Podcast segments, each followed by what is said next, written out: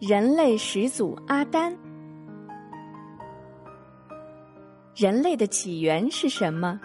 伊斯兰教认为，人类起源于泥土，也就是说，自安拉从泥土中造化了阿丹之后，世界上才有了人类。阿丹有着不寻常的经历，首先，他受造于泥土。接着，众天使向他叩拜，天园又成为他协和夫人居住的地方。可是后来，他和夫人被安拉逐出了天园。要想知道这究竟是怎么一回事，听了下面的故事以后，就全清楚了。在泥土中出世。安拉在七天内创造了天地万物，在第七天的最后一刻创造了人类。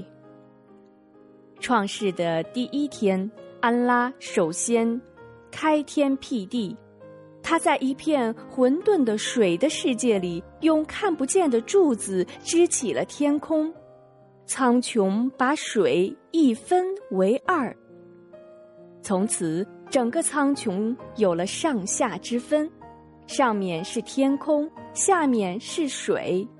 随后，大块大块的陆地从水下突出，聚拢的水成为海洋、湖泊、河流，突出的土地便成为广阔无垠的大陆。无论是海洋还是大陆，都同上面的天空。遥遥相对，这就是天地之别。第二天，安拉把平坦的土地构造成凹凸不平的各种形状，于是大陆上出现了不同的地形结构，既有高耸入云、绵延起伏的山峦，也有深不可测的低谷。高原、丘陵、平川、洼地，应有尽有，竞相体现安拉的万能。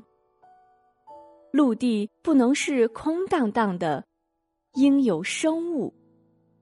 第三天，安拉命令土地上长出各种各样的植物，于是花草树木犹如雨后春笋般的遍地生长。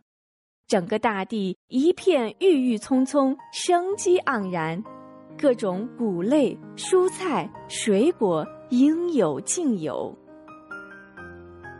世间如果一切都是美好的，那就没有美丑之别、好坏之分。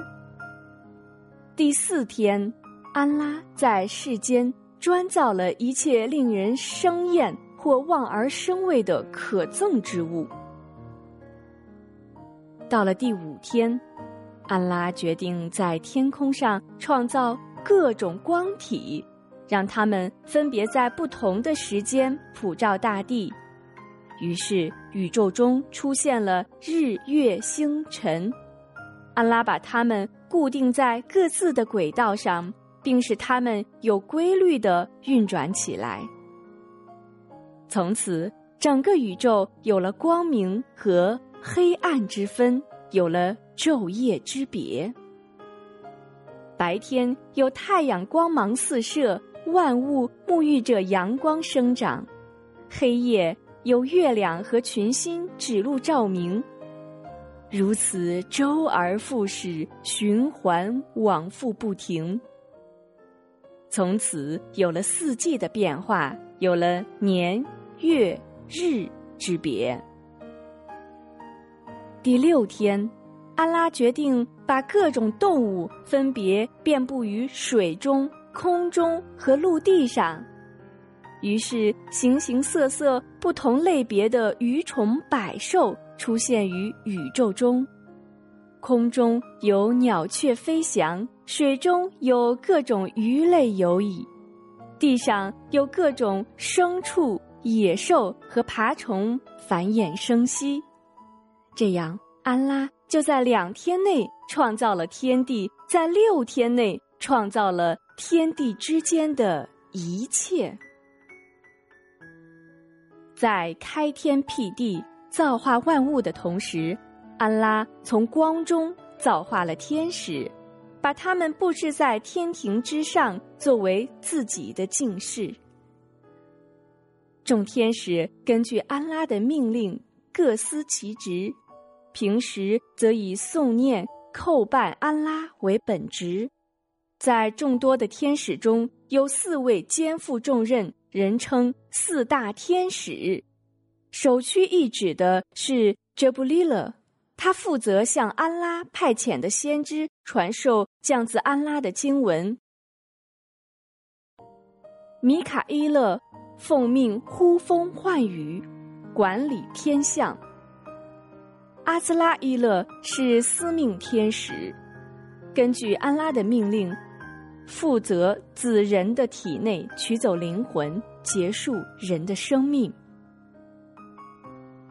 伊斯拉菲勒负责吹响世界末日的号角，一旦号角吹响，整个宇宙将毁灭，然后转入后世。除天使外，安拉还自火中造化了精灵。无论天使还是精灵，人类都是无法看到的。最后，安拉为了在大地上设置一个代治者，由他来治理世界、管理万物，于是决定造化人类。到了第七天普什之后，夜幕降临之前，安拉用大地上的黑色粘土精心的塑造了一个具有骨骼和血肉的男人的形象。他五官端正，四肢匀称，体态端庄。然后安拉将灵魂吹入到他的体内，这样一个活生生的人就从泥土中出世了。他的心脏在搏动，血液在流通，他终于站立了起来。他就是人类的始祖，取名阿丹。然后，安拉又从阿丹的一条肋骨上造化了一个女人，并使其脱离了阿丹的躯体，而独自站立了起来。这个女人取名哈娃，与阿丹结为夫妇后，成为人类之母。